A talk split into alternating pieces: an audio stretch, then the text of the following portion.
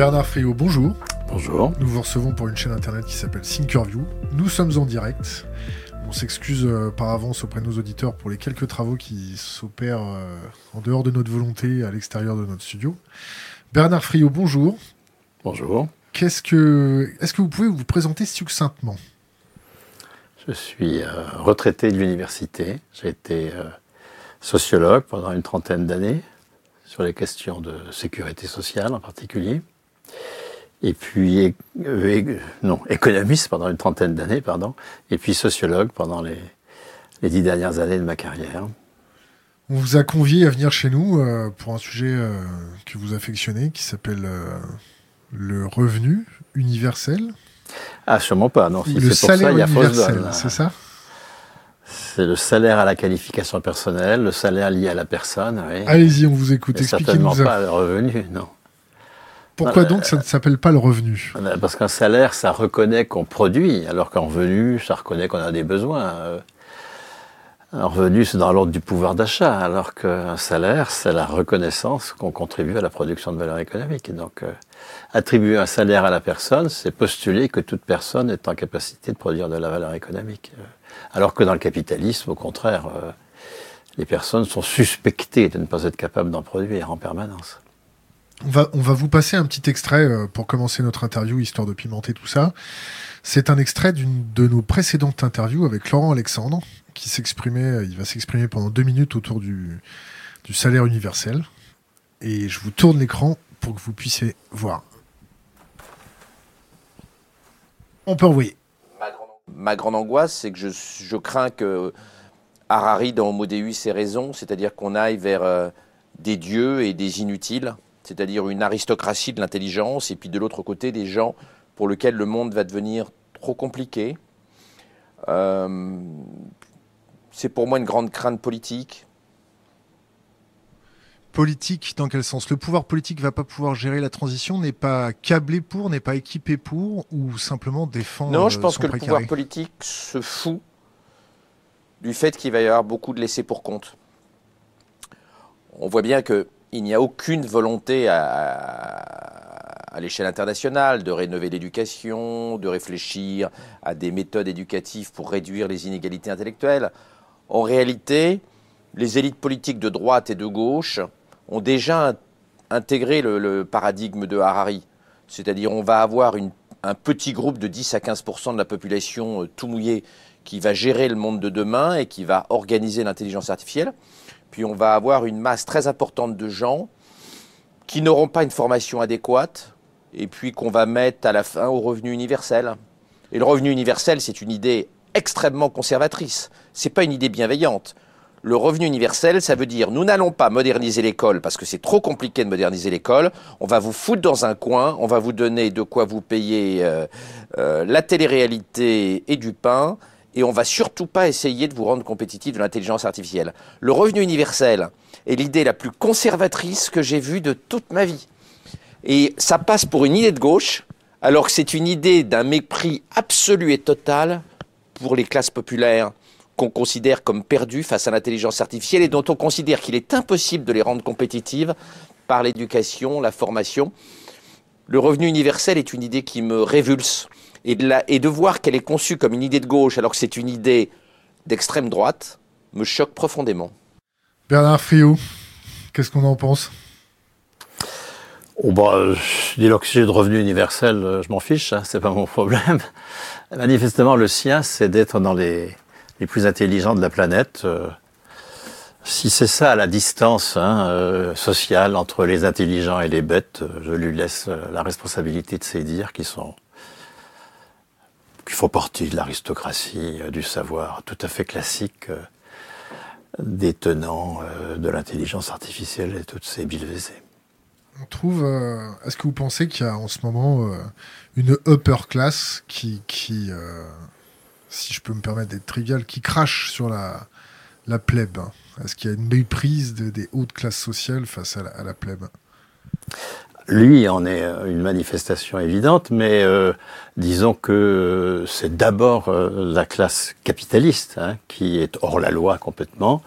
Euh, prenez Arnaud, prenez un certain nombre de, de personnes qui, euh, sur la base de, de récupération pour un euro euh, du textile, je ne sais trop quelle autre activité industrielle vouée par le capital à, à la délocalisation, euh, ont constitué des, des empires euh, et euh, sont des gens hors la loi. Oui, alors ceux-là sont, sont dans le mépris total, certainement, oui, bien sûr, oui, oui.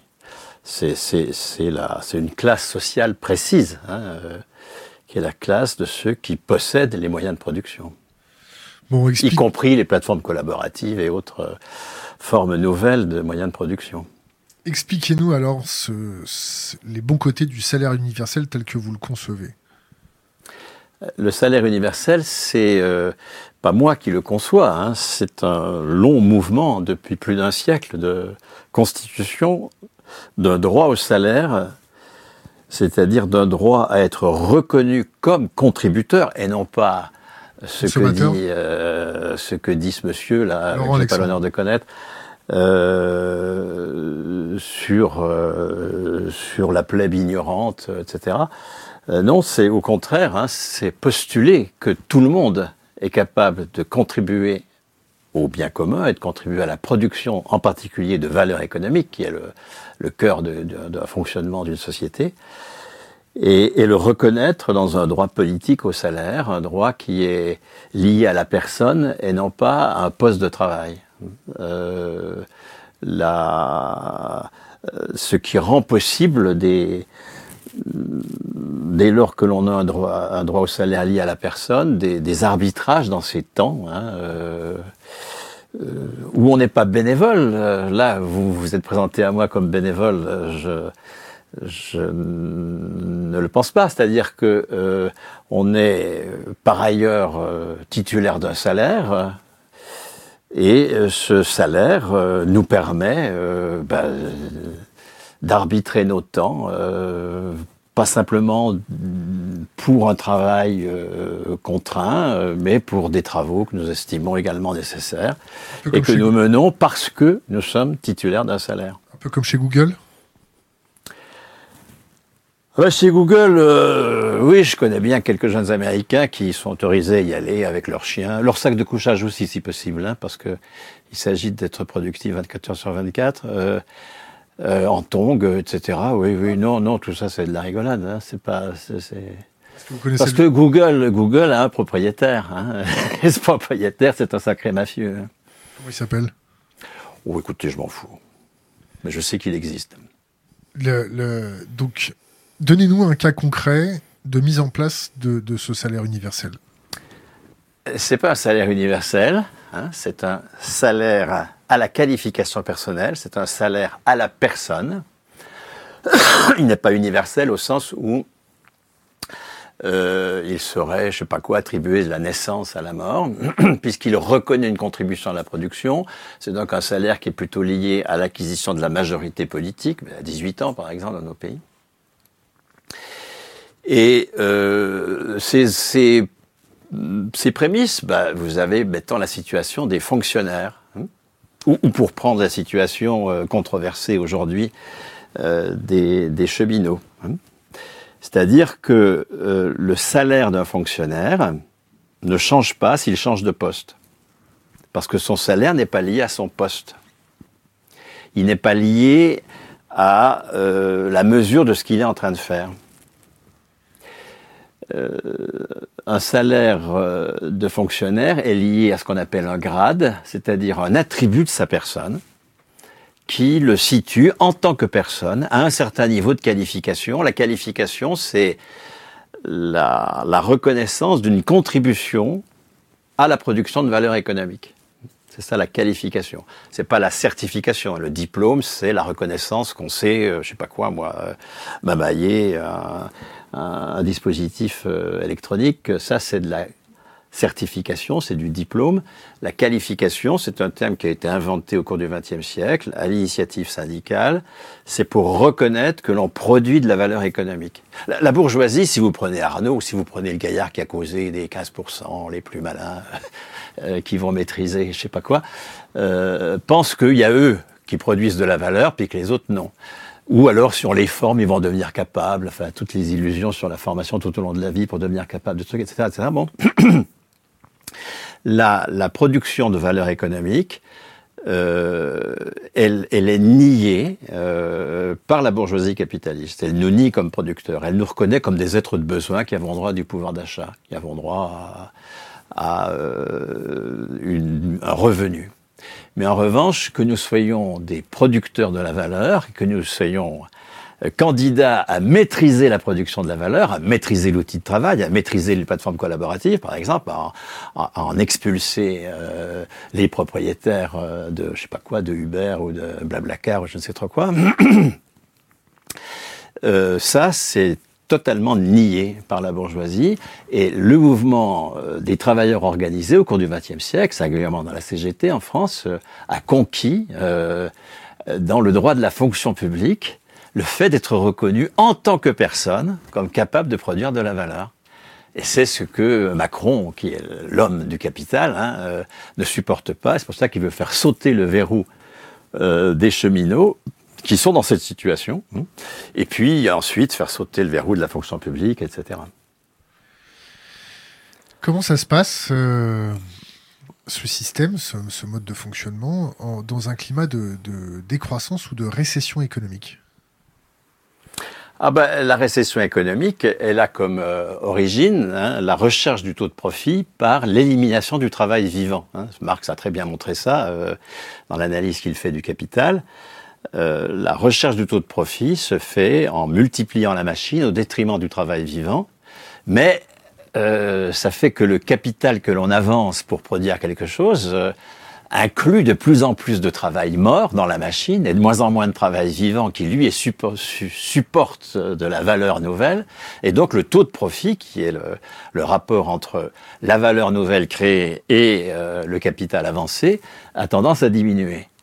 Et euh, la façon dont le capital se, se dépêtre de cela, c'est la fuite en avant dans le capital fictif, c'est-à-dire dans les aventures financières, la euh, dans la déconnexion vis-à-vis de l'économie réelle, oui c'est ça, par la, le fait de, de susciter de la demande par de la dette, enfin bref, de la folie, euh, et précisément le... le, le Le salaire à la qualification personnelle, le fait que nous devenions euh, les seuls à être reconnus en tant que travailleurs comme producteurs de la valeur, euh, nous, nous pose au contraire comme légitimes à revendiquer la propriété de l'outil de travail, et donc à sortir euh, notre monde de la, de la folie dans laquelle le capitalisme euh, le conduit. Et par rapport à la décroissance, sur l'épuisement des ressources, comment ça se passe ? Si, si tout le monde a le droit à cette qualification, quand vous avez une, une démographie en accélération, comment ça se passe ? Est-ce que, est-ce que ce système-là euh, est applicable, par exemple, au taux de natalité de l'Afrique ? La démographie en accélération, c'est euh, la, la, la, la situation euh, qui se dépasse dans tous les pays, hein, euh, ce qu'on appelle sauf la, dans, dix, dans dix pays européens. Oui, mais enfin, ce qu'on appelle la transition démographique, c'est-à-dire que lorsque euh, le, le, le, l'espérance de vie augmente, le taux de natalité euh, diminue. Il y a, il y a un lien entre augmentation de l'espérance de vie et baisse du taux de natalité. Donc, les pays dans lesquels l'espérance de vie augmente peu peuvent avoir effectivement euh, des, des formes d'explosion démographique, mais tout ça, euh, sur le long terme, n'a pas, n'a pas, n'a pas d'importance. Euh, Euh, la décroissance, elle n'est pas nécessaire euh, euh, pour des raisons... Euh, enfin, je, ou alors j'ai, pas mal, j'ai mal compris le lien que vous faites entre décroissance et explosion démographique. Euh, vous dites qu'il faut de la décroissance, mais qu'il y a un obstacle, et l'explosion démographique, c'est quoi ? J'ai pas, j'ai pas dit qu'il fallait quoi que ce soit, je vous pose la question. Alors, on, on va reformuler différemment la, la, la question. La décroissance, ça vous fait penser à quoi ?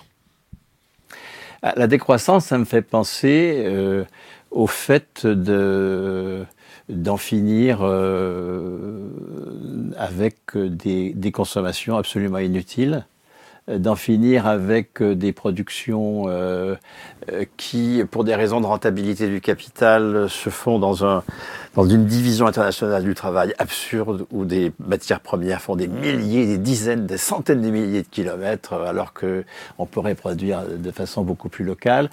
Euh, c'est toute une série de grands projets inutiles qui ne sont mis en place que pour tenter de continuer à, à fournir de la matière à, à plus-value à du capital qui a un taux de, de profit en régression, euh, c'est euh, le fait de, d'entretenir pour trente mille euros par jour euh, des centaines de, de, de policiers dans la vallée de la Roya euh, pour faire mourir de froid, euh, tout en criminalisant euh, Euh, les passeurs euh, qui essayent, je parle, on les appelle passeurs hein, par, euh, par dérision euh, du côté de la police ou du côté de, de Ciotti ou du côté du préfet, mais tous ceux qui soutiennent euh, ces migrants euh, euh, pris dans les froids actuels.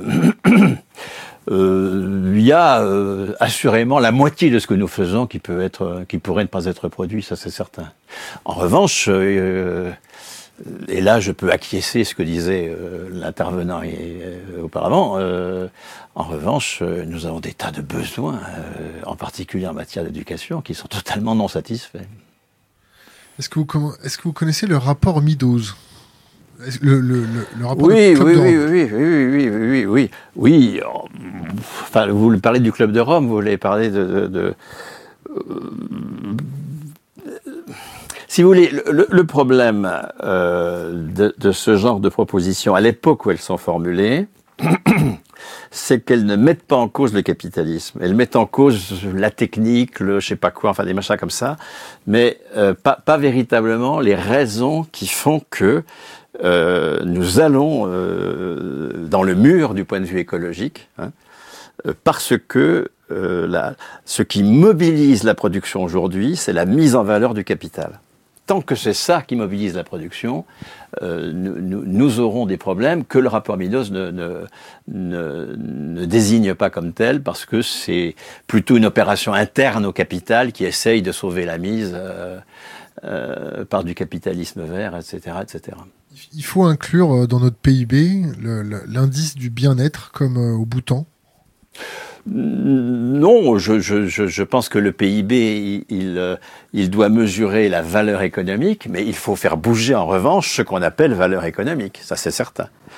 Euh, si on appelle valeur économique, encore une fois, le fait d'entretenir des flics pour criminaliser les salariés d'Air France euh, parce que euh, deux cadres, le jour où euh, on annonce des licenciements, euh, euh, voient leur, leur chemise arrachée et que ça les traumatise à vie, et que, et cetera, et cetera.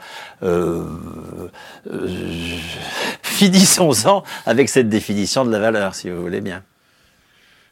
Les politiques, ils vous, ils vous écoutent, euh, ils vous entendent, euh, ils s'en battent un peu les... Hein, ou ils font quoi ? Ils vous ignorent, ils font quoi ? Quand on leur parle, mis à part Benoît Hamon, euh, le grand courageux... C'est quoi les politiques ? C'est ça la question. Oui, c'est quoi ? Vos... Voilà. Parce que euh, si c'est la classe politique, c'est pas vraiment intéressant, hein, on le voit bien maintenant, y compris dans la relève par la dite société civile que fait la République en marche, tout ça, tout ça n'est pas extrêmement intéressant. C'est votre copain Macron, non ? J'ai écrit un petit bouquin qui se vend d'ailleurs pas mal, qui s'appelle Vaincre Macron. Euh, et effectivement, c'est pas mon copain, oui.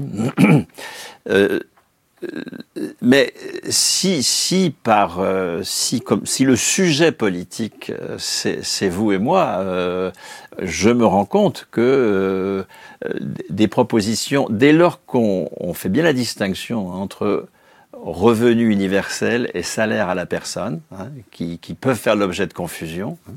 Et, et le fait que vous m'ayez mis dans les pattes le truc sur le revenu universel montre que peut-être vous faites la confusion au départ. Euh, dès, lors que, dès lors que la, la, la confusion est levée, hein, euh, moi ce qui m'intéresse, c'est que précisément, euh, je vais être tout à l'heure dans un amphi à Nanterre, euh, je serai demain avec des, euh, des, des élus municipaux euh, dans une ville euh, de, de, de la banlieue parisienne, euh, après-demain, c'est les amis du Monde diplomatique qui, qui, qui, qui m'invitent euh, à, à, à Besançon, en fait, et cetera. Euh, là, je m'aperçois que euh, ceux qui doivent devenir les sujets politiques, les, les, les, les maîtres de la politique, ceux-là sont intéressés par ce que je raconte, oui, oui tout à fait. Les acteurs locaux, les, les acteurs de, de terrain ? Des acteurs de terrain, je pense, je sais pas quoi, des, des cafés dans le plateau des Mille Vaches euh, ou euh, des syndicalistes euh, de, de Thalès euh, qui ont des contre-propositions pour que notre industrie ne soit pas une industrie de vente d'armes, mais une industrie éventuellement de défense nationale, parce qu'il en faut une, mais certainement pas de vente d'armes, et cetera. Ça, c'est-à-dire qu'il y a des, il y a, il y a, il y a une multiplicité de militants dans ce pays, à tout niveau, à qui et auxquels je peux, parce que je les rencontre souvent, rendre hommage. C'est magnifique. Euh, ce mécanisme de, de, de salaire universel, est-ce qu'il est compatible dans un monde libéral, mondialisé, où les entreprises peuvent se délocaliser en moins de vingt-quatre heures? Qu'est-ce qu'on fait? On leur impose le pot commun, la cotisation au pot commun, et... Euh, on les nationalise, on, on en fait quoi? On les laisse bah les partir deux. Les deux, hein, les deux. Hein.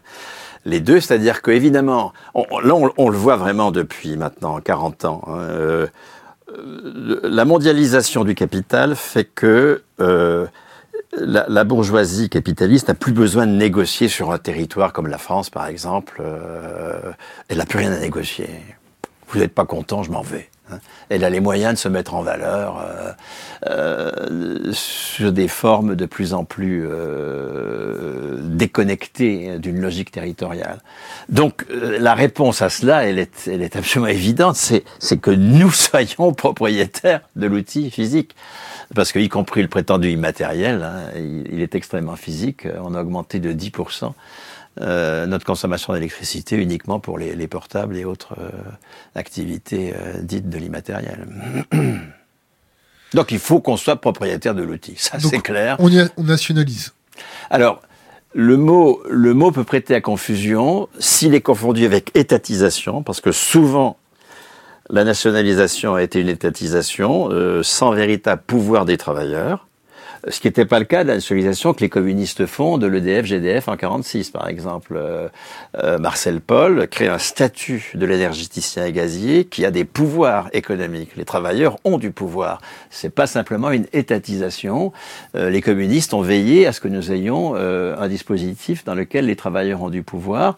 Mais euh, si vous prenez les, les, les nationalisations de quatre-vingt-un, par exemple, euh, euh, des banques et autres, c'est assez fictif, il y a très peu de pouvoir pour les travailleurs. Donc, euh, la, la, la, la, la propriété de l'outil de travail n'a de sens que si c'est nous qui décidons, hein, bien sûr. Alors ensuite, nationalisation, ça évoque, ça évoque une échelle à l'échelle de la nation, ce qui est juste pour la S N C F, pour les industries de réseau, il faut une échelle nationale, bien sûr, ou internationale, mais enfin, c'est pas une échelle locale qui est pertinente. En revanche, on va pas Euh, faire entrer une boulangerie de quartier dans un dispositif sur le terri- de maillage du territoire national. On est dans une logique beaucoup plus locale et donc la propriété doit être le fait d'une collectivité extrêmement locale, bien sûr. Comment ça se passe avec les freeriders? Vous comprenez mon expression, freerider? euh, Non, pas vraiment, parce qu'encore une fois, comme je vous l'ai dit, euh, je Je ne connais pas la chaîne dans laquelle vous, vous faites intervenir. Je suis pas du tout un homme de l'internet. J'ai pas de téléphone. Je vais bientôt me retrouver en tôle avec Coupa, mais euh, euh, je ne participe pas à tout cela. Et donc, j'en ai conscience. J'ai conscience de son importance, mais du coup, je sais pas ce que c'est qu'un free rider. Celui qui... ou un cavalier libre, mais je ne sais ça, pas. Voilà. Un cavalier, un cavalier libre, celui qui touche sa, son salaire. Qui ne fait rien avec. Qui compte... bon, il me dérange beaucoup moins qu'Arnaud, hein, qui, qui, qui touche beaucoup plus qu'un salaire et qui, et qui fait, hélas, beaucoup, beaucoup de merde. Hein. Donc, euh, ça, ça, ça me dérange pas, très franchement. Euh... On en fait quoi s'il y en a beaucoup? Pourquoi y en aurait-il beaucoup dès lors que nous serions euh, les... Ça fait quarante ans qu'on les démotive. Ça fait quarante ans qu'on a des motifs qui, qui ont et... Qui... On va dire que ce système qui broie l'humain autour du travail démotive les gens pour travailler. Alors, démotive pas vous qui êtes là, et je pense que vous êtes en train de travailler, donc c'est pas... On travaille pas, là, c'est des vacances pas... pour nous. Vous se dites, on va passer ah, une petite non, après-midi avec Bernard Friot. C'est ça la question, c'est, c'est quoi travailler? En ce moment, je travaille. Euh, et je suis payé. Euh, j'ai une pension de retraite. Euh, qui est de combien ? Qui est à vie, qui est de quatre mille trois cents euros par mois. Net ? Net, oui. Et euh, la, la...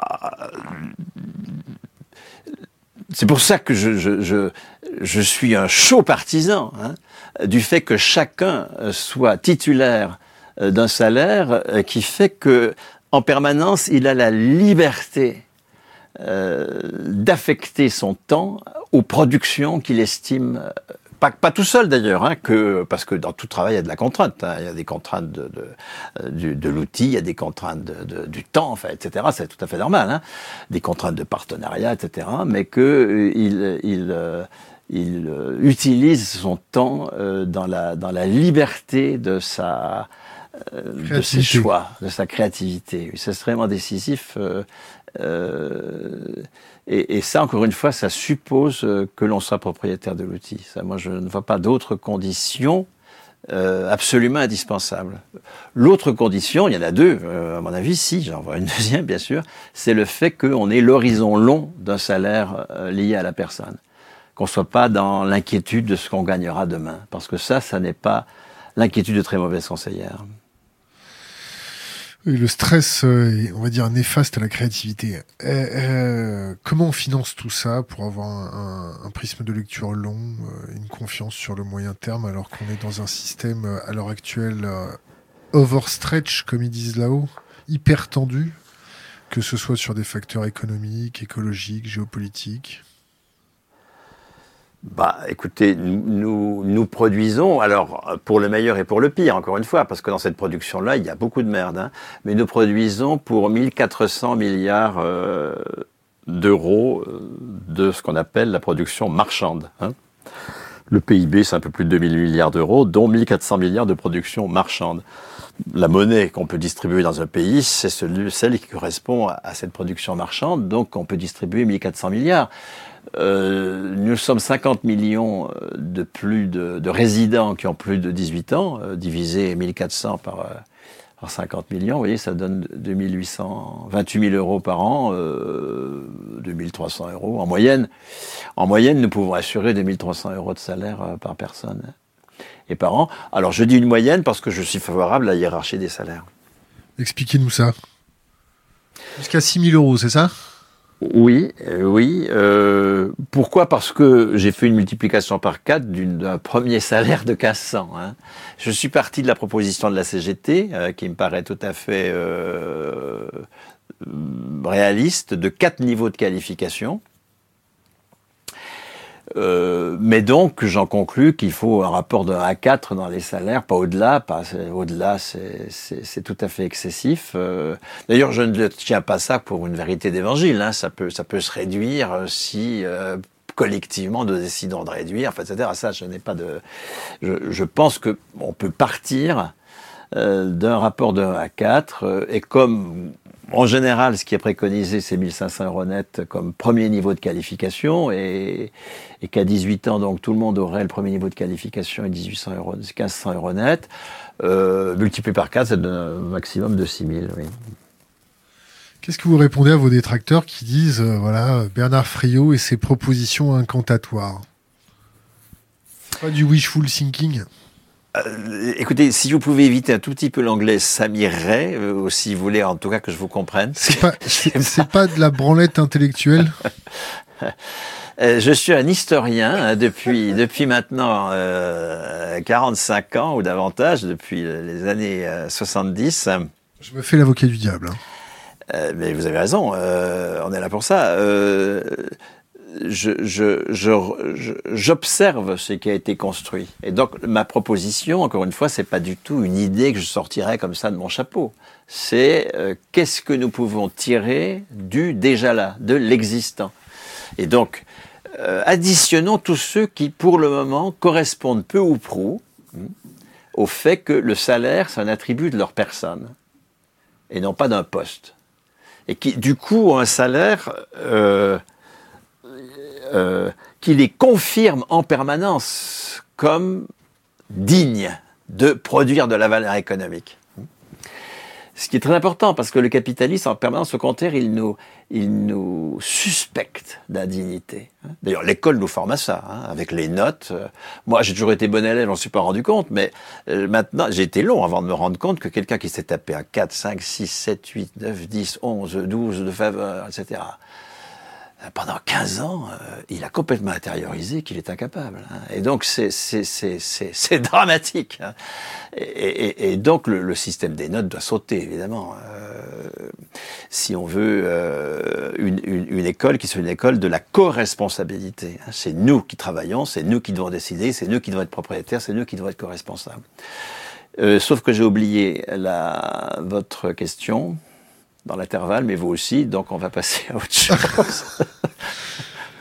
La compatibilité avec l'euro, c'est compatible avec l'euro? On va revenir à l'autre question, vous inquiétez pas. Alors moi, j'ai été un, un, un, un adversaire acharné de la monnaie unique, qui est absolument aberrant. D'ailleurs, tout le monde n'a pas été si fou pour passer à l'euro. Hein. Les Anglais, les Suédois, et cetera sont restés avec leur monnaie. Et puis euh, l'euro comme monnaie commune, hein, que l'euro soit une monnaie commune, ça y en faut une, la monnaie commune, mais que euh, ce soit la monnaie unique, c'est totalement fou. Euh. Donc ça n'est pas compatible, bien sûr, hein, euh, mais ça n'est pas compatible avec l'Union européenne en général, qui a été construite comme une espèce de prison des peuples. Hein, et donc c'est, euh, c'est, c'est si nous nous libérons Euh, du, du capital pour produire, si nous devenons propriétaires de nos outils, euh, forcément nous ne serons pas euro-compatibles. Hein. Mais, mais euh, d'un point de vue politique, mon souci, c'est pas de construire un non à l'euro. Ça, ça, ça, ça ne mène à rien. Hein. Euh, mon souci, c'est de construire un oui à quelque chose qui mobilisera de sorte que nous sortirons de l'euro. Mais... Euh, Euh, là, c'est ce oui qu'il faut construire. Là, si vous prenez euh, la, la, la majorité euh, de nos, de nos concitoyens, ils s'estiment indignes de diriger les entreprises pour le moment. Euh, ils pensent qu'ils n'en sont pas capables. Il faut que, il y a beaucoup attendent que quelqu'un leur donne du travail. Euh, enfin, on, on est, on a été tellement socialisés hein, dans cette indignité. Ben oui, infantilisé, mais totalement. À la fois irresponsabilisé, puisque on, on, on ne décide pas euh, de l'essentiel, euh, de l'investissement, de ce qu'on va produire, où, comment, avec qui, et cetera, dans quelle, dans quelle, dans quelle négociation internationale, et cetera. C'est pas nous qui en décidons, c'est la bourgeoisie qui décide à notre place. Et en même temps qu'on est infantilisé sur l'essentiel, on est en permanence sanctionné. On est sanctionné par du chômage, sanctionné par, euh, par un entretien avec le N plus un qui nous dit... Ah, t- T'es sûr que t'es bien à ta place, là, tu ne vas pas faire une petite formation. Enfin, tout le temps, cette, euh, c'est, c'est terrible, c'est terrible. On saute du coq à l'âne. Ouais. Vous êtes pour ou contre l'euthanasie chez les vieux? Ah, je... Euh, je, à mon avis, compte, parce qu'on ne sait pas très bien quand est-ce que ça s'arrête, euh, ce genre d'affaires. Euh... Je sais pas, j'ai, j'ai, j'ai, j'ai discuté avec, avec une amie qui est accompagnée en Belgique, parce que c'est possible en Belgique, euh, euh, le, le, le, le, la mort donnée euh, à quelqu'un qui n'était pas si âgé que ça, mais qui estimait qu'il fallait en finir. Euh, je sais pas, j'arrive pas, j'arrive pas à acquiescer à cette logique. Vous êtes penché un peu plus sur le sujet, non ? Non. Du tout ? Bon, revenons à nos moutons. Est-ce que vous avez une lecture sur ce qui est en train de se passer avec cette fameuse crise financière de deux mille huit qui est censée être terminée ? Est-ce qu'à vos yeux, ça revient à grand galop ? euh, On est euh, ou, ou peut-être, à l'inverse, euh, sauvé ? euh, On en est où, là, au niveau du système financier ? Ah non, non, non. Enfin bon, je ne suis pas un spécialiste. Hein. Moi, je suis un spécialiste de l'économie du travail, de la sociologie du travail. Vous avez été économiste pendant trente ans, non ? Oui, mais économiste du travail. Euh, alors, alors, un peu généraliste, parce qu'il fallait enseigner la monnaie, euh, genre Keynes, et cetera, Hayek, tout ça, évidemment. Mais donc, euh, donc, je ne suis pas totalement inculte, mais enfin, euh, il ne faudrait quand même pas me pousser trop longtemps dans mes retranchements. Si, si, euh, si, si. Le, ah bah, essayez, toujours, oui, vous verrez, ça pourra être assez pitoyable. Le... le Euh, le, le, vous voyez, j'ai, déjà oublié votre truc. Euh... Le système, le système financier... Oui, oui. Alors, bah, la crise de deux mille sept et de deux mille huit est tout à fait symptomatique pour moi. Ça vient d'où ? J'ai proposé une analyse très globale au départ. Hein. Nous avons euh, une forme de recherche de rentabilité dans le capital qui est totalement absurde, puisqu'il s'agit d'éliminer le travail vivant, alors que seul le travail vivant est source de valeur.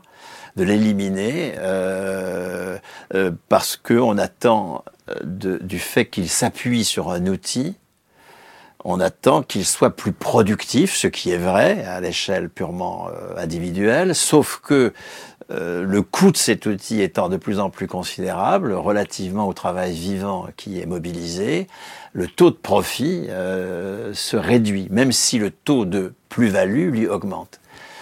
Le taux de profit se réduit et vous avez donc une recherche éperdue de sortir de cette réduction du taux de profit. Euh, la façon la plus classique, c'est la guerre. Hein. On détruit l'appareil productif, du coup, parfois... Avec un peu d'inflation. On commence. Euh, il y a des formes de guerre euh, dites pacifiques qui consistent à détruire l'outil, à le délocaliser, en fait, et cetera, et cetera, et cetera. Bon... Et puis, il y a une autre forme euh, qui est de, de s'emparer de parts nouvelles d'activité euh, pour qu'elles deviennent source de profit. C'est par exemple le projet Macron pour la S N C F, euh, le projet Macron pour, euh, pour euh, euh, toutes les privatisations qu'il veut accélérer euh, dans notre pays. Mais il n'est pas le premier à avoir privatisé, hein, bien sûr. Euh, c'est euh, l'autre l'autre solution, c'est donc celle qui a été choisie à partir des années quatre-vingts quatre-vingt-dix, c'est effectivement euh, de l'endettement, euh, de soutenir la demande par de l'endettement euh, jusqu'au jour où ça pète. Bon, euh, comme comme on a continué, ça pètera à nouveau, bien sûr, oui, ça c'est, c'est évident. On n'est pas du tout sorti de la crise, pas du tout, au contraire. Est-ce que vous avez intégré le paramètre énergétique dans votre lecture du début de la crise de deux mille sept deux mille huit ? Est-ce que vous avez regardé l'antériorité des prix du baril, par exemple quand il est monté à cent quarante-sept quatre-vingt-dix ? Est-ce que vous ne pensez pas que c'est plutôt une crise énergétique qu'une crise fi- financière à, à proprement parler ? Je ne sais pas. Est-ce que vous pouvez me décrire ce qu'est une fonction exponentielle ? Non, je sais que ça augmente de plus en plus vite, mais vous la décrire au- au-delà de ce, de, ce, de ce discours très général. Question d'Internet. Qu'est-ce qui, qu'est-ce qui empêche la mise en place du salaire universel ? Point d'interrogation. Qu'est-ce qui empêche la mise en place euh, du salaire à la qualification personnelle ? Euh, évidemment, le, le, la classe dirigeante. La classe dirigeante, et là j'acquiescerai à, à l'intervenant du, que vous avez mobilisé au départ, euh, la classe dirigeante, elle a tout intérêt euh, à distribuer huit cents balles euh, à tout le monde, euh, parce qu'avec ces huit cents balles, les personnes vont travailler de fait. On le voit bien très bien, euh, les, les, les jeunes... Euh, Moi, j'ai formé euh, beaucoup de jeunes dans le quarante ans. De...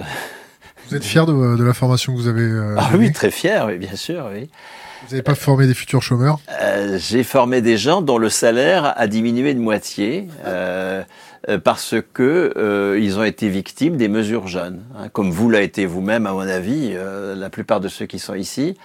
Euh, depuis soixante-dix-sept, on a inventé les mesures jeunes. Hein. Aujourd'hui, c'est le service civique, c'est... Euh, ça a été les emplois jeunes, ça a été euh, les contrats emploi solidarité, ça a été les T U C, les S I V P, enfin tout ça, euh, au nom d'un mensonge d'État hein, qui disait qu'un jeune sur quatre était au chômage et que donc face à ce désastre, mieux valait des petits boulots que, que rien du tout. C'est un mensonge d'État, hein. Jamais un jeune sur quatre n'a été au chômage. Euh, Le taux de chômage, c'est vingt-cinq pour cent, chez les vingt-cinq ans, ça ne veut pas dire qu'un jeune sur quatre est au chômage.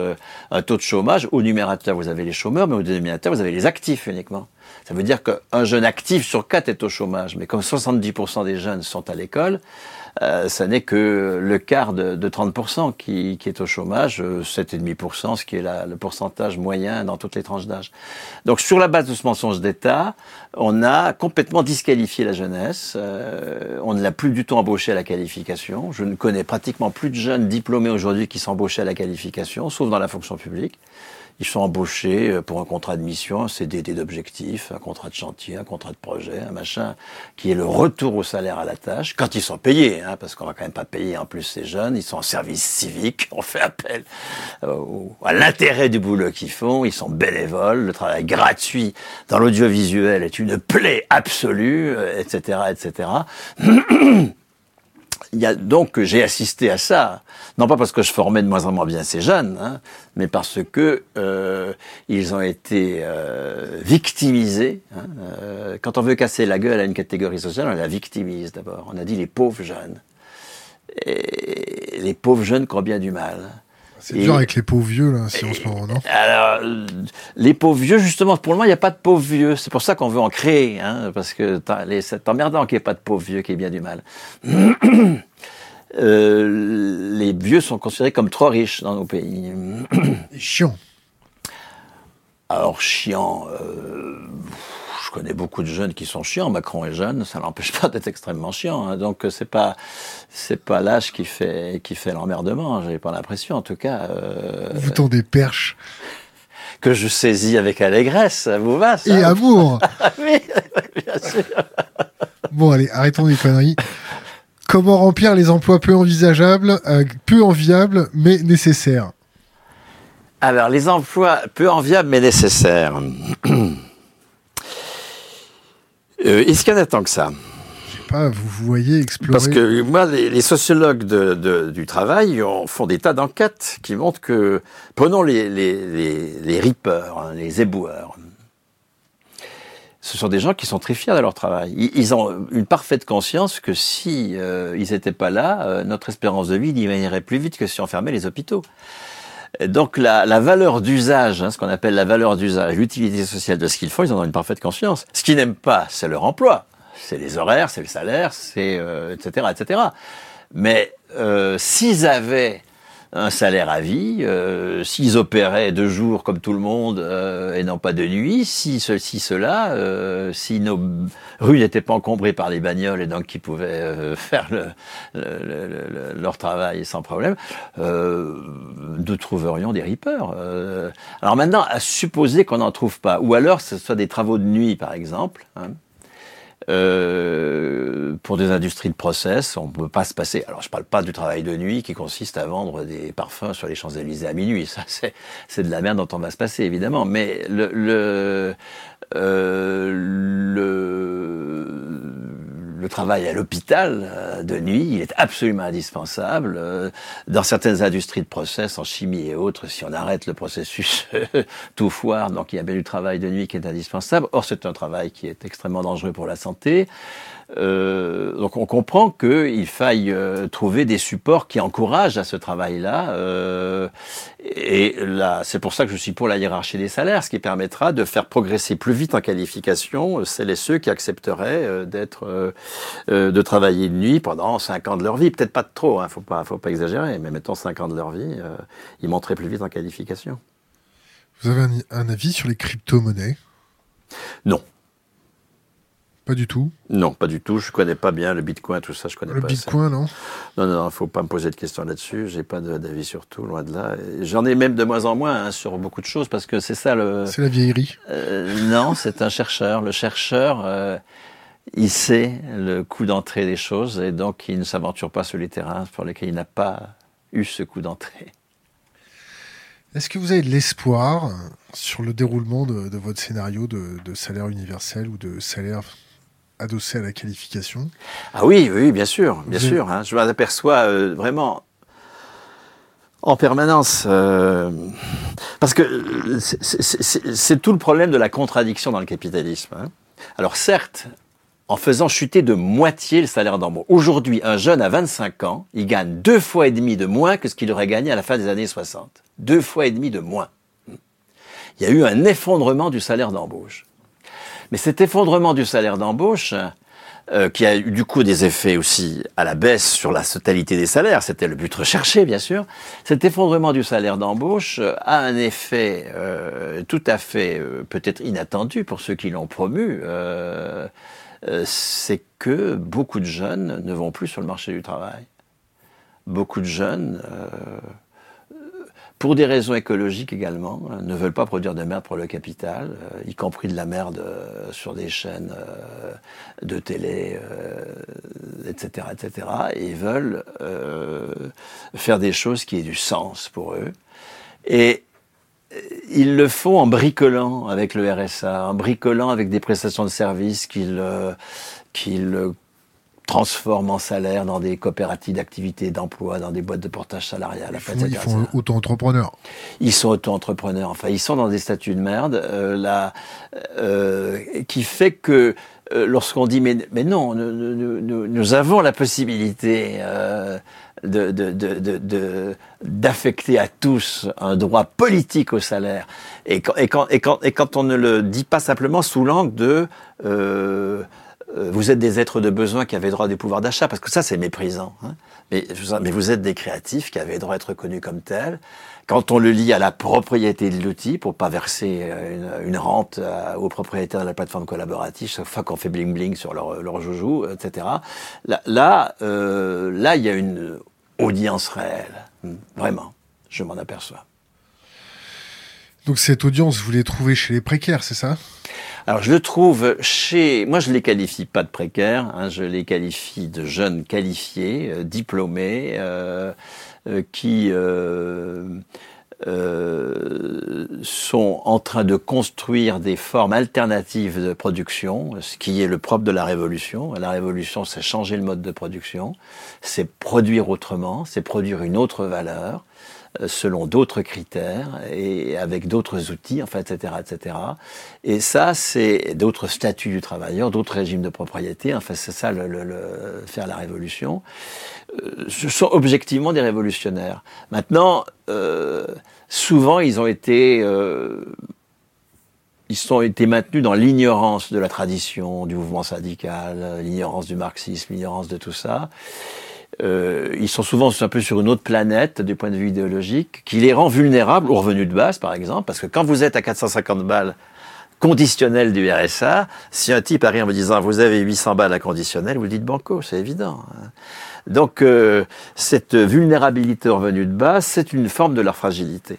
Parce que, une fois qu'ils vont avoir leurs huit cents balles, ils vont encore plus bosser qu'avec les quatre cent cinquante balles conditionnelles. C'est magique. Et donc, c'est, c'est magique pour le capital. C'est pour ça que le capital a absolument besoin de distribuer huit cents balles à tout le monde. Non pas, non pas à cause de ce que disait le gaillard de, du début, euh, parce qu'il veut maintenir dans l'ignorance. Enfin, ces jeunes-là, ils sont tous au fignorant. Faut arrêter de dire des conneries. Euh, le niveau de formation de la jeunesse est bien supérieur à ce qu'il est aujourd'hui, à ce qu'il était il y a cinquante ans, quand ce type-là faisait ses propres études. Donc, là, là, là, là, c'est pas, c'est pas on n'a pas affaire à des, à des ignorants, on a affaire à des gens qui se sont habitués à la pauvreté. Parce que depuis soixante-dix-sept, depuis les mesures barres, les premiers plans jeunes, on a habitué la jeunesse à la pauvreté. Ce qui, ce qui en matière de, de, de relations familiales, d'ailleurs, a complètement changé les choses. Hein. Aujourd'hui, les jeunes, ils aiment éperdument leurs parents. Comment faire autrement ? Ils sont obligés. Hein. Ils se mettent en couple beaucoup plus tard. La naissance du premier enfant, c'est quatre ans plus tard qu'à quarante ans. Euh... Ça, ça a des effets tout à fait considérables. Hein, cette, euh... C'est une autorégulation ? Bah, euh, oui, c'est une forme d'autorégulation, c'est-à-dire que de fait, ma foi, on, s'ad- on s'adapte à la situation nouvelle, pour le pire et pour le meilleur, au sens où on va euh, être infiniment plus exigeant, je pense, quand je dis « on », je parle à cette, de, de cette jeunesse-là, elle est infiniment plus exigeante que, que, que moi dans ma jeunesse, euh, sur euh, l'utilité sociale de ce qu'on fait, sur le fait de pas euh, produire de la merde pour le capital. Euh, ça, c'est... c'est... Il y a une conscience écologique, il y a une conscience des solidarités internationales, peut-être aussi, qui est, qui est, qui est plus forte. Ça, je sais pas, ça, je suis pas très au courant là-dessus, mais, mais il y a, euh, oui, pour moi, un, un très grand motif d'espoir, bien sûr. On a vu émerger, du moins, récemment, c'est un peu plus médiatisé que d'habitude, le, une nouvelle science qui s'appelle la collapsologie. Ça vous parle ? euh, Non, mais j'aurais bien voulu que quand ils étaient en train de collapser en deux mille sept, euh, on, on laisse tomber les banquiers et les actionnaires, ça c'est sûr. Ça aurait été très bien qu'on les laisse collapser, ces gens-là. Malheureusement, il y a eu des États pour les soutenir, une banque centrale européenne pour, euh, ou une Fed pour euh, créer de la monnaie à la pelle pour les arroser. Mais qu'on laisse collapser tout ce monde-là, oui, moi je suis pour. Oui. Alors la collapsologie, c'est étudier en fait les paramètres de soutenabilité soci- sociétale qui s'effondrent et qui nous emmènent inévitablement vers un basculement de, de paradigme ou un basculement de, de société. On va y revenir juste après. Qu'est-ce que vous pensez du Glass-Steagall Act ? Je ne connais pas. La séparation euh, banque de marché, banque d'affaires. Ah, c'est ça, c'est ce truc-là euh... de, banque de marché et banque de détail, pardon. Ah non, je... c'est... alors redis voir ce que c'est, oui. Séparation banque de marché et banque de détail. Banque d'affaires, non ? C'est ça où je... Ouais, c'est ça, banque... d'accord, oui. Euh, bah, disons que... On l'a pas fait en deux mille sept. La, la, mais parce que le capital tient absolument à la confusion. Et donc, euh, nos gouvernements sont des gouvernements au service du capital, jusqu'à nouvel ordre. Hein. On n'a pas, on n'a pas de gouvernement anticapitaliste en Europe euh, depuis belle lurette. Donc, on, évidemment qu'on a sauvé la mise de tout ce temps-là. On a prétendument opéré un début de séparation euh, des banques d'affaires, des banques de marché, mais pas du tout, euh, et des banques de détail, pas du tout. Euh, cela dit, encore une fois, c'est pas ma spécialité, euh, donc je ne vous, vous en dirai pas grand-chose. Donc le too big to fail, euh, je vous pose pas la question. Bah, le too big to fail, si, parce que, parce qu'hélas, à partir du moment où, où euh, Arnaud est en situation de monopole, où, euh, Euh, le gars des, redites-moi le nom du gars des, des qui, qui qui vole les ports Afri- en Afrique, vous m'avez causé d'Afrique tout à l'heure, euh, euh, qui vole des ports. Beaucoup des, des mecs terres, qui volent des ports euh, en Afrique. Ouais, mais des ports euh, P O R T. Euh, euh, comment il Vital. S'appelle Non, Bolloré. Bon, d'accord. Oui. Bon, euh, tous ces, tous vous avez ces... des sources de ça. Oui, bah oui, évidemment. Donc tous ces tout, que tous ces gens-là euh, tiennent le haut du pavé, ce qui est vraiment répugnant. En plus, euh, en plus, ils se, ils se, euh, tout leur argent sale, tout ce qu'ils ont volé, ils, euh, ils lui donnent une belle couleur euh, en, en finançant le cent quatre, en finançant euh, peut-être euh, Thinkerview, j'en sais rien, en finançant. Encore. Nous, on est financés que par notre communauté. Bon, d'accord. Euh, en finançant euh, des des trucs honorables. Euh, En, en, en étant des mécènes, enfin ce sont des salauds absolus tous ces gens-là dont on va se débarrasser, bien sûr. Oui. Vous allez vous en débarrasser comment ? On va s'en débarrasser en les remboursant pas. Hein. Tous... que vous allez répudier la dette ? Ah totalement. Hein. Toutes les dettes de, d'investissement doivent être répudiées. Euh, on, on a commencé à, à, à réfléchir sur le, le, le non-remboursement des dettes publiques, hein, sur l'illégitimité des dettes publiques. Quand on prend la dette grecque, et cetera, on dit, mais si on faisait comme en Allemagne en cinquante-trois, et cetera, répudiant la dette publique, ça, on a avancé. Mais sur le fait de répudier la dette privée, la dette pour financer l'investissement, je ne parle pas d'une dette qu'on contracte pour acheter une bagnole, je parle d'une dette qu'on contracte pour financer un investissement, ça... Euh... Un petit E P R. Oui, mais enfin, n'importe quoi. Ça peut être beaucoup plus modeste que ce truc inutile. Euh, la, la, la, la euh, et infaisable, si j'ai bien compris. Mais euh, euh, la, la euh, prenons une, une, une entreprise euh, qui euh, va contracter, je sais pas quoi moi, un, un, deux, trois millions d'euros de dettes. Euh, euh, D'où vient cet argent ? Soit il est créé par création monétaire, et euh, il, euh, il, il va, alors qu'il ne vient de rien, il va mettre le, l'endetté en situation de devoir quelque chose, de devoir rembourser quelque chose qui n'est rien. C'est quand même assez incroyable quand on y réfléchit. C'est, c'est une promesse de calories futures. Euh, ouais, c'est, c'est, c'est, c'est, c'est, c'est, cette promesse n'a d'effectivité que par le travail de celui qui va utiliser cet outil pour produire de la valeur. Et donc qu'il faille qu'il rembourse, c'est quand même incroyable. Euh, Avec intérêt. Je, je conteste D'abord, l'intérêt, évidemment, mais vous voyez, actuellement, on a des taux d'intérêt qui peuvent être même négatifs. Donc, c'est pas le taux d'intérêt qui est le cœur du truc, c'est le fait même de rembourser. Hein. Et donc, euh, euh, ce que nous avons inventé, là encore, moi, je, je, ne, je ne construis pas un système, je suis pas un réformateur social du tout, je suis un historien de ce que nous avons su construire comme forme de maîtrise de l'outil de travail. Un instant T. Oui, à l'instant T, qui était quarante-six, qui était par exemple, qui étaient les années euh, dix-neuf cent vingt, dix-neuf cent quatre-vingts, qui sont les années que j'ai le plus étudiées. Euh... On était combien de millions à cette époque sur Terre ? euh, J'en sais pas, aucune idée. Euh... En France, on était combien ? En France, on était quarante millions euh, en, en trente-neuf, euh, et puis on a monté progressivement. Euh, à... On peut baisser après à trente-neuf, hein, non ? euh, Oui, d'accord. Mais enfin, bref, euh, on, on, on a... Euh, on, on, euh, mais vos questions démographiques me, me paraissent totalement inutiles, mais bon, pourquoi pas. Euh, vous, vous savez beaucoup d'importance, la démographie, chez vous euh... Ouais, ouais, on, on, on a une lecture un petit peu... Euh, on fait une veille sur la démographie, on se pose des questions, comment un système qui donne des sous avec euh, des cotisations, avec... Euh, comme objectif la croissance, on se pose, on se pose des questions, euh, comment ça se passe euh, quand la soutenabilité des facteurs euh, énergétiques, alimentaires, écologiques ne peut plus euh, soutenir cette fameuse croissance. Euh, Mais pourquoi euh, est-ce que attendez, pourquoi est-ce que la croissance, ça voudrait dire empreinte aussi, écologique ou ça voudrait croissance dire... démographique, est-ce que ça, ça fait une, une empreinte écologique?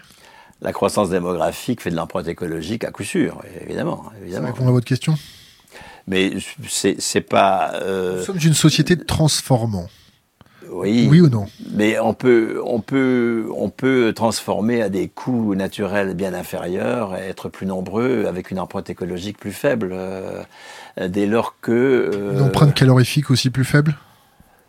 J'y connais rien, peut-être que non, je ne sais pas, ça, euh, c'est des questions qui me dépassent, pour lesquelles j'ai rien à dire, euh, j'ai des choses à dire euh, euh, en café du commerce, mais peut-être pas ici, euh, là, euh, sauf si c'est le café du commerce, euh, allons-y, mais enfin, c'est pas, c'est pas, ça risque de pas être intéressant. C'est comme la, une discussion la, la, la, euh, on, on peut très bien... Euh, travailler davantage avec une empreinte écologique beaucoup plus faible, mais beaucoup plus faible. Le lien qu'on fait entre travail et donc valeur économique, puisque la valeur économique, c'est la source, a comme source le travail. Le lien qu'on fait entre croissance de la valeur économique et empreinte écologique, soutenabilité, machin, truc, et cetera, euh, est un lien euh, qui est un lien très faible. Est-ce que, est-ce qu'on peut le mettre en parallèle, par exemple, euh, à votre époque ? Vous rouliez avec une, une voiture qui consommait vingt-cinq litres au cent. On est d'accord ? Quand vous avez passé votre permis... Peut-être, je l'ai passé assez tard parce que c'est comme les téléphones, les bon, bagnoles, ça m'intéresse pas. Euh, d'accord. Quand ma femme en a eu marre de transporter les gamins tout seul, elle m'a dit « passe ton permis », mais j'avais déjà près de quarante ans, je sais plus. Elle a attendu quand même que vous ayez quarante ans pour vous Pardon. faire... Bon, passons.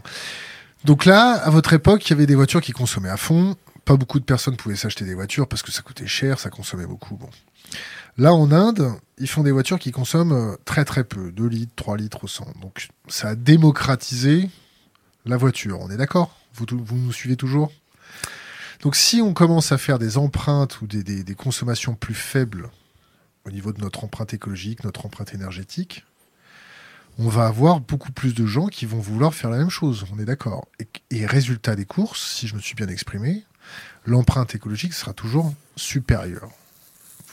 Non, mais ça, c'est supposé que la bagnole est une bonne chose, qu'elle va se multiplier. Je parle de la bagnole comme je pourrais parler d'autre chose. Hein. Mais je peux moi, vous parler de la prothèse si, de hanche ou... Si on... Si on euh, moi, moi, par exemple, mon, mon empreinte écologique, elle est très faible. Je travaille tout le temps, mon empreinte écologique est très faible. Euh, la... la euh, tout dépend ce qu'on appelle travail, tout dépend ce qu'on appelle valeur économique. Si on veut, par ailleurs, euh, mettons, faire une agriculture qui soit respectueuse de la nature, il faut beaucoup plus de travail. Donc, produire beaucoup plus de valeur.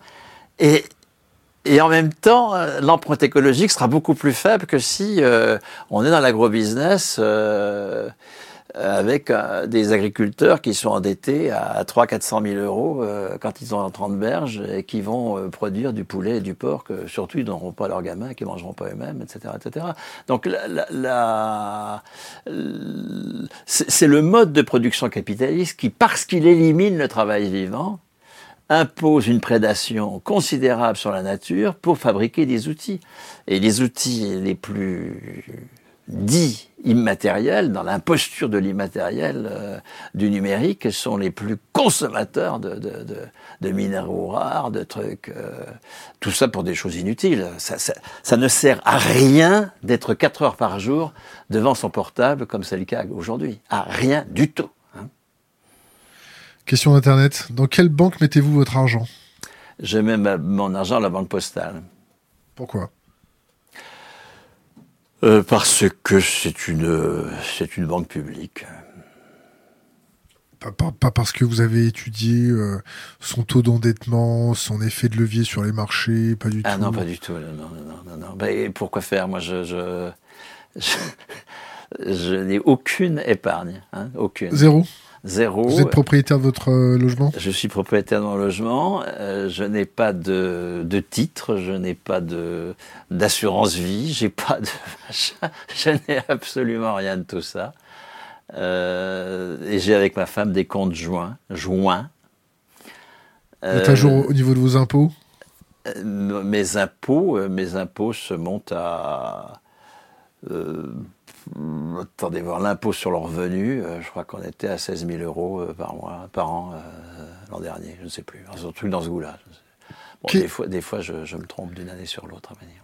Que... Question d'Internet. Comment estimez-vous le niveau de salaire de ceux dont le travail n'est pas forcément lié à une qualification ? Des artistes, des inventeurs, des entrepreneurs ? Ben, qu'il faut les qualifier, parce que sinon euh, c'est une logique de marché, on va avoir des divas et puis des gens qui crèvent de faim euh, autour des divas. Donc euh, je pense qu'il faut au contraire euh, multiplier la logique de qualification des personnes, mais qualifier un article, c'est pas comme qualifier un prof ou qualifier euh, un, un maçon, c'est, c'est forcément différent, les épreuves sont différentes, le type d'attendu est différent, euh, bien sûr, il faut adapter les épreuves de qualification au type de, de, de valeur d'usage qui est produite, au type de compétences qui sont, qui sont mobilisées, et cetera, bien sûr. Comment on les qualifie ? Alors, comment on qualifie ? Bah, Et ça, qui on... juge ? Alors, on sait faire tout ça, parce qu'encore une fois, moi, je suis un historien d'un processus qui s'est construit sur un siècle, avec des gens qui sont mobilisés, qui ont laissé... Euh, beaucoup de leur vie dans la construction du salaire à la qualification, du droit de salaire, et cetera. Et euh, on, on, on, on a des, des, des équipes syndicales qui sont parfaitement au courant de la façon dont on qualifie un poste de travail, hein, selon quels critères on va attribuer un certain niveau de qualification à un poste de travail. Eh bien, transposons cela à la qualification de personne. Hein, ce qu'il faut maintenant, c'est passer d'une qualification du poste à une qualification de personne. Alors, les jurys, ben, il ne faut pas que ce soit des gens qui ont bossé avec, parce que sinon, euh, il va y avoir du copinage, du droit de cuissage, du machin, du truc. Il faut qu'il y ait une forme d'anonymat, euh, par exemple. Bon, ça, c'est une règle de base, très simple, qui est d'ailleurs relativement appliquée dans la fonction publique d'État, par exemple. Hein. Les jurys, euh, c'est pas, c'est pas les gens avec qui on a bossé, évidemment. Il n'y a pas de droit de cuissage dans la fonction publique ? Non, mais je veux dire, n'en rajoutons pas par des raisons institutionnelles de le faire. Hein, euh, que la, la domination masculine existe là comme ailleurs, ça c'est, c'est pas, c'est évident. Mais nouvelle forme d'école, vous avez des idées ? Oui, bien sûr. Hein, si, si nous souhaitons que euh, euh, chacun euh, à dix-huit ans soit euh, attributaire de trois droits nouveaux. Hein. Premièrement, un droit à la qualification. Et on attribue à tout le monde, quel que soit son passé scolaire, quel que soit son handicap, à dix-huit ans, ou enfin à l'âge de la majorité politique, pensez à dix-huit ans chez nous, on, on, on attribue le premier niveau de qualification et les mille cinq cents balles qui vont avec, à vie. Bon. Euh, et ce droit-là, c'est pas un droit, encore une fois, à un revenu de base, c'est un droit à un salaire, c'est-à-dire à une carrière salariale qui pourra aller jusqu'à six mille euros tant que délibérément euh, nous aurons choisi cela, mais on peut délibérer euh, que ce soit de un à trois ou de un à deux, enfin peu importe la hiérarchie des salaires, ça c'est une question qui relève de la démocratie, du combat, du conflit euh, démocratique.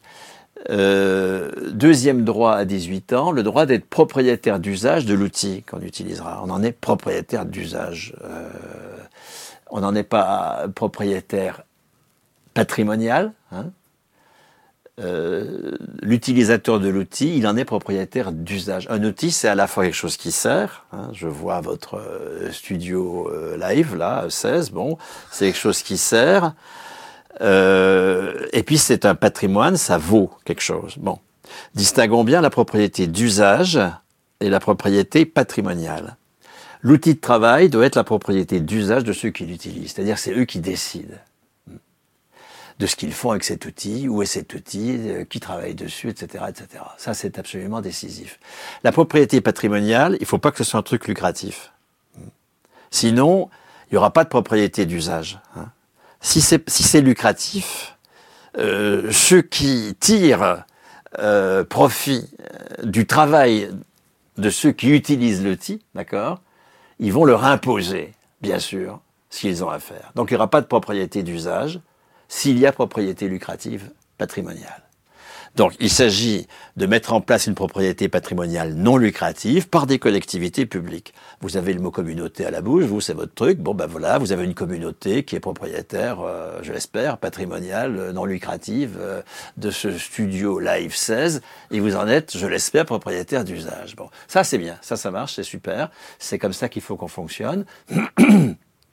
Et, euh, encore une fois, c'est pas euh, un truc que je vais chercher sur la Lune ou en Alaska ou je sais pas quoi, c'est ce que nous avons construit.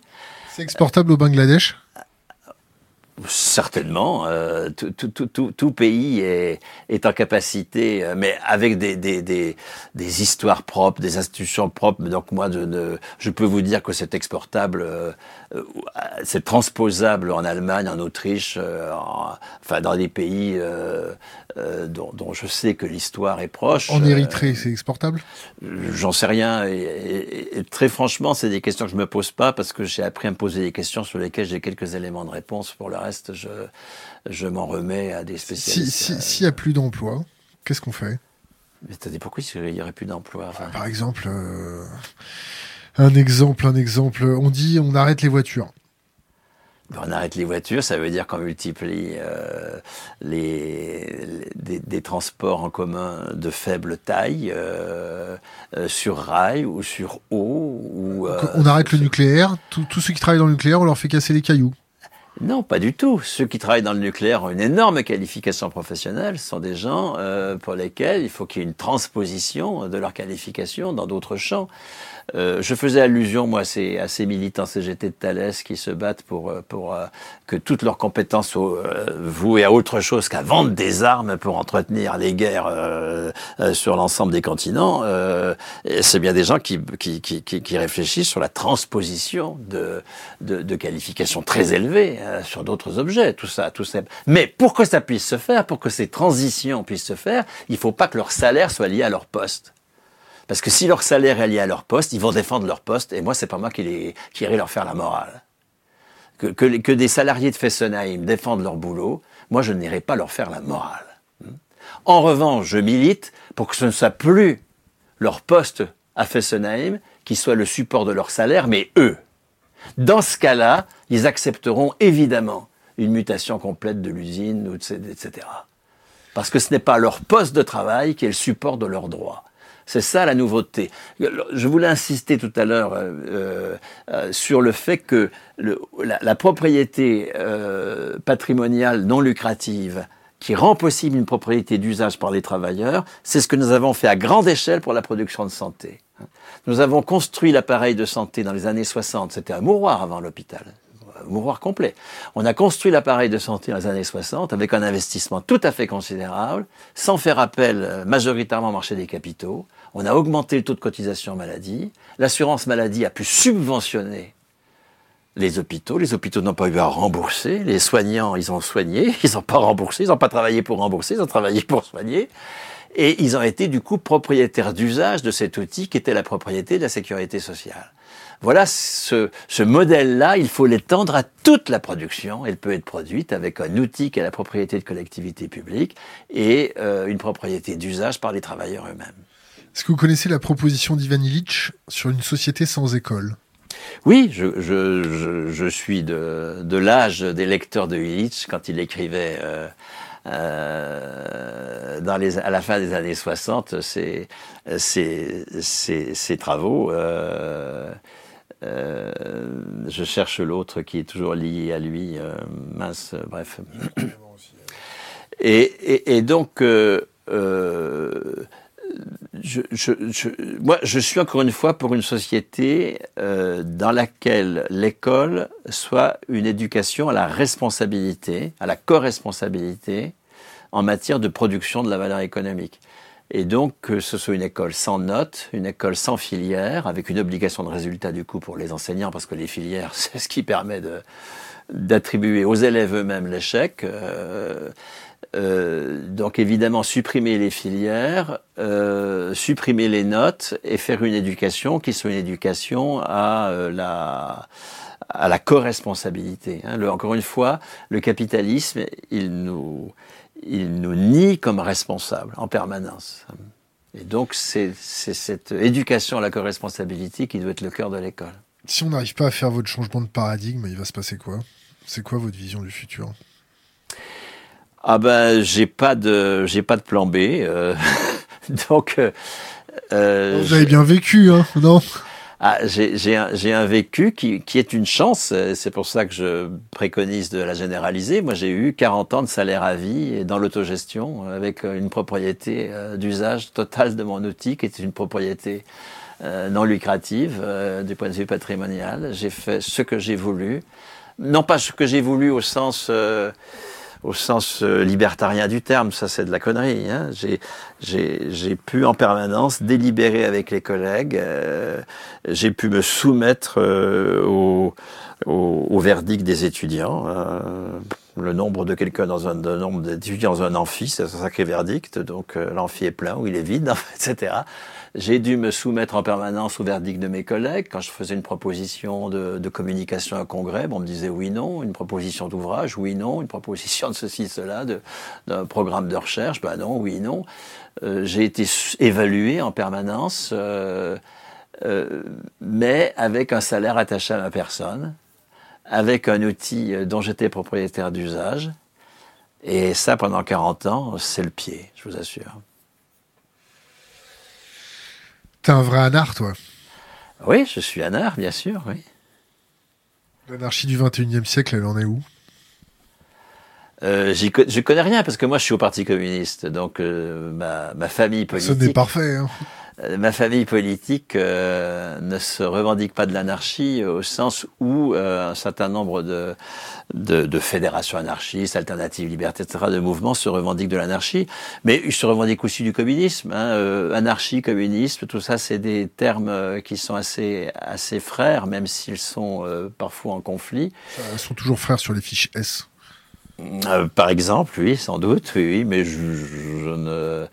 Euh, j'ai pas été jusqu'ici victime de, de tracas policiers, mais je, je dois dire que la, que, que le, j'ai appris de, de Marx, j'ai appris de la, de la, de la lecture du Capital comme une contradiction euh, à l'œuvre, euh, un, une, une revendication de, de, de, de, de faire sujet hein, euh, macroéconomique euh, et, et la conviction de la capacité pour les travailleurs d'être des sujets macroéconomiques euh, en mesure de, euh, d'émanciper le travail du carcan capitaliste. Tout comme la bourgeoisie a eu un rôle révolutionnaire hein, au quatorzième, quinzième, seizième siècle, elle, elle, elle, elle subvertit les institutions de la féodalité et, et elle institue un mode de production infiniment supérieur. On est maintenant à une autre étape où il faut en finir avec le mode de production capitaliste pour un mode de production communiste. Ça, euh, et, c'est, et c'est à ça que je travaille euh, à ma façon. Vous voyez euh, un parti politique, une initiative qui pourrait faciliter euh, ces choses-là ? Bah, euh, moi, je suis donc... Euh, Emmanuel Macron, comme vous l'avez dit. J'ai adhéré en j'ai adhéré en soixante-neuf au Parti communiste. Euh, je l'ai quitté à une période où, où vraiment il, ça a été la grande déconfiture euh, idéologique, euh, organisationnelle. Je suis revenu euh, En même temps, c'est un parti qui est en très très grande difficulté. Euh, c'est ma famille politique, j'y connais beaucoup de militants tout à fait remarquables. Il y a une longue histoire, il y a maintenant quand même depuis mille neuf cent vingt, et même avant, parce que c'est des, ceux qui ont fait le Parti communiste en mille neuf cent vingt, ils venaient de la S F I O, ils ont construit la C G T en quatre-vingt-quinze, enfin à Limoges juste en quatre-vingt-quinze. Là, on a, on a cent vingt, cent trente ans de, de, de, d'un trésor militant, vraiment... Euh, que je ne retrouve pas dans d'autres traditions, mais que je connais moins. Hein. Je connais moins les traditions proprement anarchistes ou trotskistes ou autres, euh, ou socialistes, bon.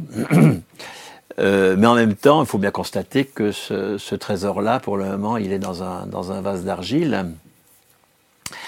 Euh... Je, je constate, parce que je suis aussi très invité par des groupes d'appui de France Insoumise et autres, qu'il y a à France Insoumise une forme de dynamique que je trouve pas actuellement au Parti communiste, qui est un parti plus vieillissant, et cetera. Euh, bah très bien. Euh, le, je, je ne...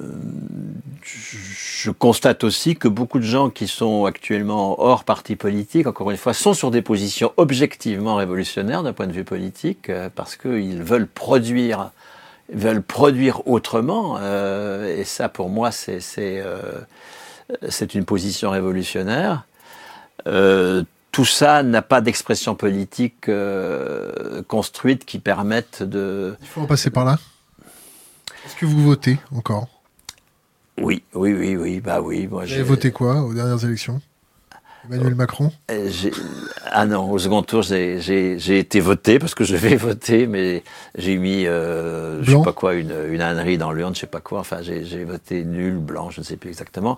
Je n'ai évidemment pas vous voté, j'ai pas vote... choisi entre la peste et le choléra. Vous et... êtes pour le vote blanc ou pour le vote nul ?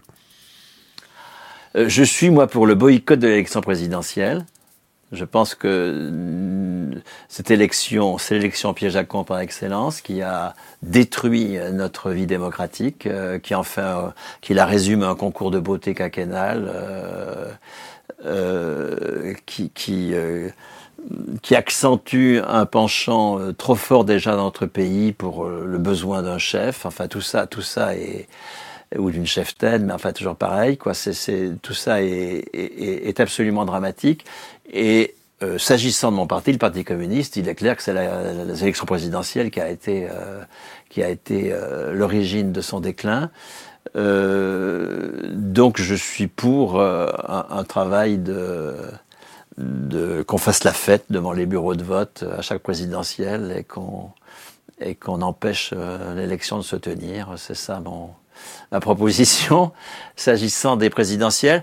Alors, sur les autres, les autres élections, non, je suis pour les élections. Il faut, il faut évidemment... Euh, mais il faut se débarrasser de l'élection présidentielle, qui est une saloperie. Si je vous dis, quand les, mon- les mangeoires sont pleines, les veaux sont dociles. Ben non, euh, moi, j'attends pas... J'attends pas euh, moi, ma mangeoire est pleine, je suis pas docile. Euh... Euh, et puis, et puis les veaux, euh, je laisse ça à votre interlocuteur de départ, là, les quatre-vingt-cinq pour cent de gens. Euh, c'est, non, c'est, non, non, non, non, personne n'est un veau pour moi. C'est, c'est, c'est inadmissible même de penser comme ça. Si je vous dis quand il... Je, je, je connais tellement de gens remarquables qui passent pour des... Re- regardez, j'étais, j'étais chez des militants communistes, parce que beaucoup de militants communistes accueillent chez eux des migrants, évidemment... Euh, Euh, à, à Nice, euh, à la mi-janvier, chez deux, deux vieilles dames, deux jeunes migrants guinéens, l'un de vingt et un ans, l'autre de vingt-six ans, un qui était linguiste, l'autre qui était paysan, bon, devant deux profils très différents, un an et demi de galère, ils se, ils se connaissaient pas évidemment, ils se sont connus en Italie, un an et demi de galère, mais effroyable, pas arrivé, mais ce sont des héros ces gens-là, euh, C'est, c'est, c'est, nous sommes entourés de héros en permanence. Donc c'est, moi, c'est, moi, je suis à l'école de héros tout le temps. C'est ce qui fait d'ailleurs mon bonheur de vivre. Qu'est-ce qu'on fait avec les migrants ? Ben, les migrants, on, on peut les accueillir par, euh, par millions. Nous sommes un pays vide euh, qui, euh, qui peut évidemment euh, accueillir des quantités de migrants. Euh, c'est, c'est, c'est une honte. Si vous voulez, pour accueillir des migrants, et nous pouvons le faire de manière considérable, il faut que nous sortions du capitalisme. Parce que le capitalisme, encore une fois, il élimine le travail vivant. Et donc, il tend à réduire en permanence l'espace du travail. Hein, au point que certains croient qu'il y aura de moins en moins d'emplois, et cetera. Comme si euh, la logique capitaliste était inéluctable. Mais moi, ce que je remarque, euh, et je suis payé... Euh, d'une nation qui exprime cela, c'est qu'on a étendu le champ du travail. Moi, je, je, je travaille en ce moment. C'est-à-dire que le, le, le travail, c'est pas simplement mettre en valeur du capital. Ça, c'est ce que dit la bourgeoisie. Ne travaillent que ceux qui mettent en valeur du capital, les autres, ils dépensent. Euh, euh, mais euh, ce que fait le mouvement ouvrier quand il se construit comme mouvement révolutionnaire, il étend le champ du travail. Il verse du salaire aux parents. La loi Croizat d'août quarante-six, c'est du salaire pour les parents. C'est pas une allocation de solidarité financée par la C S G, ça c'est ce que fera Rocard. Ce que fait euh, Croizat, ministre communiste du Travail, qui crée le régime général de sécurité sociale, les parents ont droit à deux cent vingt-cinq heures pour deux gamins de l'ouvrier spécialisé de la métallurgie. C'est-à-dire qu'ils sont considérés comme plus productifs que les métallurgistes. On, on étend le champ du travail, on sort le travail de son carcan capitaliste. Et du coup, si on étend le champ du travail, mais on peut accueillir infiniment plus de travailleurs. Si on veut une agriculture euh, bio, il faut infiniment plus de travail vivant que pour l'agriculture F N S E A. Ça va, ça se défend encore. Hein, c'est bien. C'est bien. Qu'est-ce qu'on fait euh, si, si euh, les, les, on va dire, si on traverse un, un, un événement exotique qui excite euh, les plus radicaux d'entre nous, euh, ceux, ceux qui ont euh, une conception de l'identité française euh, différente de la vôtre? On leur fait comprendre comment? Si, moi, je ne passe pas mon temps à, à faire le compte des malheurs possibles. C'est, c'est une limite. Hein, je ne, mais... Vous essayez de dialoguer avec les gens qui n'ont pas le même point de vue que vous? Chaque fois que j'en ai la possibilité, je le fais, évidemment. Ça, bien sûr. Hein. J'en ai pas souvent la possibilité, c'est-à-dire, je dois le dire. Parce que je suis très peu invité euh, par des gens qui me seraient vraiment hostiles. Euh, ça va être le cas euh, à Sciences Po, euh, à, à Lyon, euh, la semaine prochaine, ou dans quinze jours, je ne sais plus. Euh, il y a une, étu- une association étudiante de gauche, disons, une association étudiante qui s'appelle, je ne sais plus quoi, Think Libéral, enfin un truc de droite, qui, euh, qui me font venir avec un... un mec qui est un, un libertarien. Euh, Aujourd'hui, on voulait vous faire venir avec Charles Gave ou Pierre Sabatier, mais manque de poids, ils n'étaient pas libres. Mais je ne les connais pas. Et, et, et donc, euh, là, il va y avoir euh, une confrontation, ça c'est sûr. Mais ce n'est pas si fréquent que ça, finalement, hein, euh, la, la, la confrontation. Mais en tous les cas, moi, mon problème, ce n'est pas comment répondre euh, à des événements euh, euh, qui nous tomberaient sur la gueule. C'est... c'est parce que je suis pas doué pour ça, c'est, c'est, c'est comment créer euh, un oui, hein, comme je disais, un oui populaire, euh, un sentiment de dignité collective qui fait qu'on a envie de produire autrement, qu'on a envie d'être maître de notre production, qu'on a envie, qu'on a un sens de notre capacité, notre responsabilité. Enfin, c'est ça que j'essaye de construire, moi, c'est ça qui m'intéresse. On arrive à la dernière partie de notre interview. Notre dernière question, qui n'est pas vraiment une question, c'est laisser un conseil pour les jeunes générations, une bouteille à la mer sur les, sur les réseaux, quelque chose d'impérissable. Qu'est-ce que vous avez à leur dire aux jeunes ? Ben, euh, j'ai, j'ai à dire ce que j'ai déjà dit, c'est-à-dire mon admiration pour tous ceux qui sont dans une forme de dissidence. Il y a des connards chez les jeunes, hein. Euh, il y a des macronistes qui attendent que le Brexit fasse que la que la place financière de Paris vous, devienne. On ne peut pas vous permettre de euh, vous laisser euh, dire ça. C'est, c'est... Ah bah d'accord, d'accord, Donc, d'accord. On respecte d'accord. tout le monde ici. Mais d'accord, très bien, très bien, très bien. Y compris euh, les gens de gauche, de droite. Euh... D'accord, d'accord, d'accord. J'ai dit pourtant du mal à un certain nombre de gens, mais vous m'avez pas interrompu, mais euh, là, euh, parce que bon, mais. On est poli. D'accord. Avec les vieux. Euh, d'accord. Le le Euh, disons que euh, euh, mon admiration euh, pour euh, une forme de, de, d'authenticité, c'est-à-dire que dans, dans euh, les militants que je connais, euh, moi j'ai connu, par exemple, dans des collègues, beaucoup de gens qui étaient de gauche, vraiment, qui étaient des... des scientifiques euh, qui faisaient une critique du capitalisme, en fait, et cetera, et cetera, et cetera, mais qui, sur le plan professionnel, étaient vraiment à droite. Enfin, il y avait une forme de, de, de, de, de, de d'incohérence entre euh, les, les positions, euh, disons, intellectuelles et, et la vie. Euh, chez tous ces jeunes, là, je constate au contraire une forme de cohérence que, pour laquelle je suis très admiratif. Alors, ce que j'ai envie de le dire ensuite, c'est euh, nous avons un siècle et demi de mouvements populaires, de mouvements ouvriers, euh, autour de la C G T, autour du Parti communiste, pour prendre ces deux institutions emblématiques. Hein, euh, Fossilisées. Euh, c'est, c'est, c'est, vous voyez, là, je vous prends en flagrant délit de dire du mal euh, de, hey, de chacun son tour. D'institution, alors que vous prétendez ne pas en dire ou ne pas accepter qu'il y en ait dit. C'est un état de fait. Euh, de, dans ce cas-là, c'est un état de fait qu'une partie de la jeunesse est conne euh, et, et, et, et attend de Macron euh, euh, le salut des start-up. Euh, la... la euh, Je, je, je, je dis à tous ces jeunes qui, euh, qui sont souvent dans l'ignorance de cette tradition, mais cette tradition, elle est porteuse de merveilles, parce qu'elle a succombé des institutions macro, le statut de la fonction publique, la S N C F. Ça, c'est des conquêtes absolument considérables, euh, que la classe dirigeante a toujours contestées, qu'elle est aujourd'hui en mesure peut-être même de faire passer à la trappe, tellement nous sommes dans le recul Euh, organisationnel euh, du côté du mouvement euh, ouvrier. Euh, euh, il faut absolument que nous accrochions nos wagons, euh, les, toute cette jeunesse euh, de l'alternative et tous les, les, les militants euh, cégétaux communistes, on va dire, euh, euh, de la... Euh, aujourd'hui sur la défensive. Il faut, il faut vraiment... Euh, parce qu'on on va pas... sortir du capitalisme par une addition de, de chaînes Thinkerview. C'est pas possible.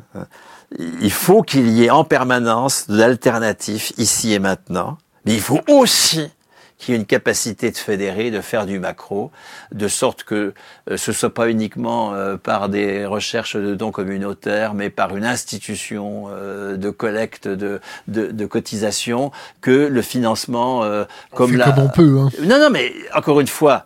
C'est... Je, je, je suis pas là à faire la leçon à qui que ce soit. Je, je suis là à dire euh, il faut marcher sur les deux pieds.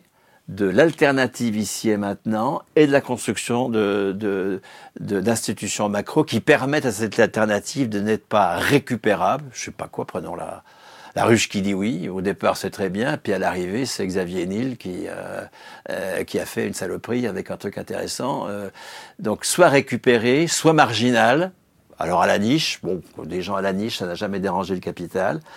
Euh, sortir de cette alternative-là, c'est possible. Le mouvement ouvrier était capable de faire du, de, de l'alternative macro, et c'est ça qu'il faut faire ensemble. Euh, je vais gratter encore un, un petit peu. On a une dernière question qui, d'ailleurs, euh, je te voyais déjà prêt à couper. Comment vous distinguez le bon et le mauvais travail ? Ça, c'est une question qu'on ne s'est pas posée. C'est quoi le bon travail ? Alors, le, le, bah, pour moi, le bon travail, c'est un travail qui, qui, qui fait sens, hein, d'un point de vue anthropologique, d'un point de vue territorial, d'un point de vue écologique, pour prendre trois grandes dimensions, à mon avis, centrales. D'un point de vue anthropologique, c'est-à-dire qu'encore une fois, un travail qui, euh, qui, qui, qui, qui, nous, qui nous confirme dans notre humanité. Euh, D'un point de vue territorial, quelque chose qui ne crée pas des déserts autour de métropoles euh, qui sont en train de désertifier complètement leur zone de chalandise. Euh, et d'un point de vue écologique, euh, ça c'est évident, et ça tout le monde va être vite d'accord, euh, euh, essence. Hein. Mais je, je voudrais insister sur la dimension anthropologique du travail, parce que elle est, elle est beaucoup trop sous-estimée aujourd'hui. Euh, D'ailleurs, le capital qui, nous, qui, qui, qui ne nous laisse pas décider au travail, il nous, il nous occupe avec, euh, avec nos quatre heures par jour euh, à dire « je suis dans le train, comment ça va euh, ?» à aller voir des... je sais pas quoi, aller regarder où on est... Euh, où on est l'info aujourd'hui, euh, on continue, euh, enfin, à se, à se distraire. Euh, s'hypnotiser. Oui, à s'hypnotiser euh, dans l'inutile, alors que euh, moi, je témoigne que l'on vit, on s'informe beaucoup mieux en n'écoutant pas la radio, en n'ayant pas la télé et en n'ayant pas de téléphone. C'est infiniment supérieur. Bernard Friot, merci. Merci beaucoup à vous. Coupé.